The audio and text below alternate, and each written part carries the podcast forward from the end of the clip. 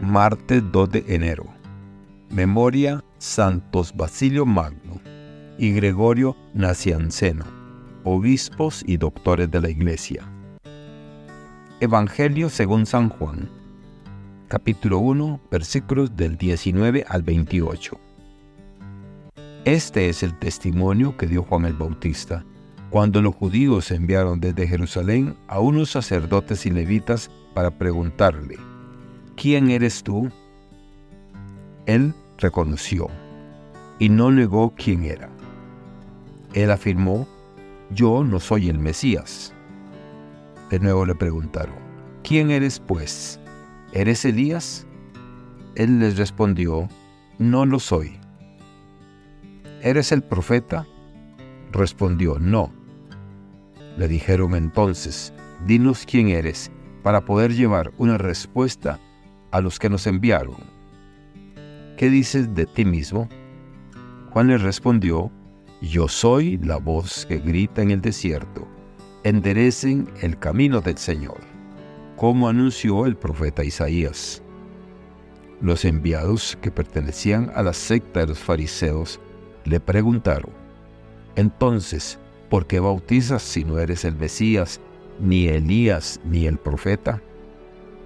Juan les respondió: yo bautizo con agua, pero en medio de ustedes hay uno, al que ustedes no conocen, alguien que viene detrás de mí, a quien yo no soy digno de desatarle las correas de sus sandalias. Esto sucedió en Betania, en la otra orilla del Jordán donde Juan bautizaba. Palabra del Señor. Gloria a ti, Señor Jesús. Reflexión. El Evangelio de Juan, capítulo 1, versículos del 19 al 28, nos ofrece una ventana al inicio del ministerio de Juan el Bautista, un precursor de Jesús. Este pasaje resalta la humildad y el propósito de Juan, enfatizando su papel como el que prepara el camino para el Mesías.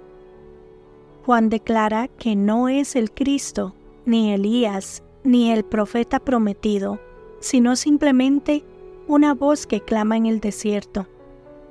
Aquí se evidencia la esencia de su misión: allanar el sendero para el que es mayor que él, Jesús. Históricamente, este fragmento del Evangelio de Juan subraya el contexto judío en el que emergió el cristianismo. La expectación de un Mesías era fuerte, y las preguntas dirigidas a Juan el Bautista reflejan la búsqueda de una figura redentora.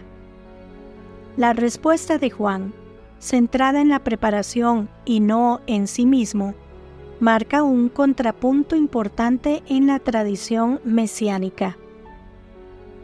En el marco de la celebración de Santos Basilio Magno y Gregorio Nacianceno, este pasaje cobra aún más significado. Estos dos pilares de la Iglesia del siglo IV destacaron por su incansable labor en el esclarecimiento y defensa de las verdades fundamentales de la fe cristiana. En una época de intensos debates teológicos, ellos se opusieron firmemente a las interpretaciones erróneas sobre la naturaleza de Cristo, particularmente contra las ideas promovidas por el arrianismo, que se refieren a las enseñanzas de Arrio. Arrio fue un presbítero de Alejandría del siglo IV, que generaron una de las controversias teológicas más significativas en la historia temprana del cristianismo, quien negaba la divinidad plena de Jesús.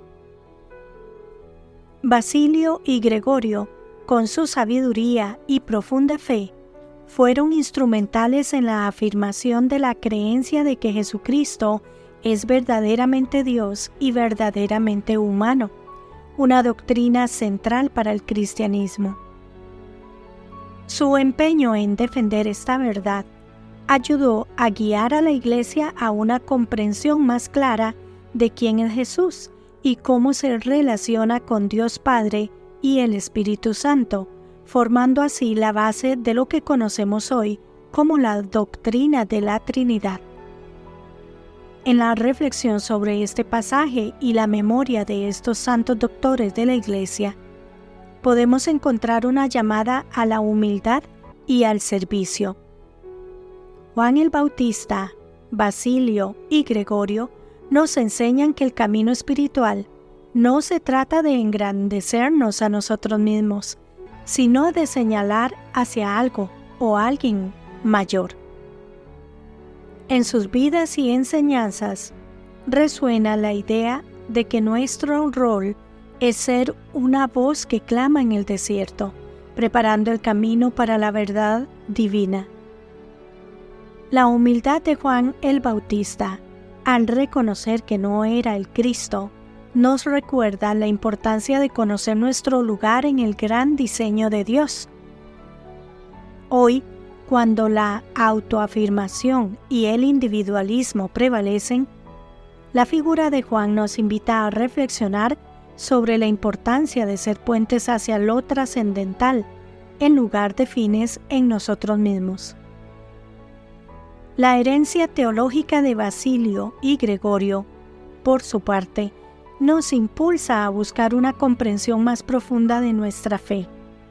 Ellos no solo se enfrentaron a desafíos doctrinales, sino que también vivieron vidas de profunda espiritualidad y compromiso con los demás, mostrando que la teología y la práctica espiritual van de la mano.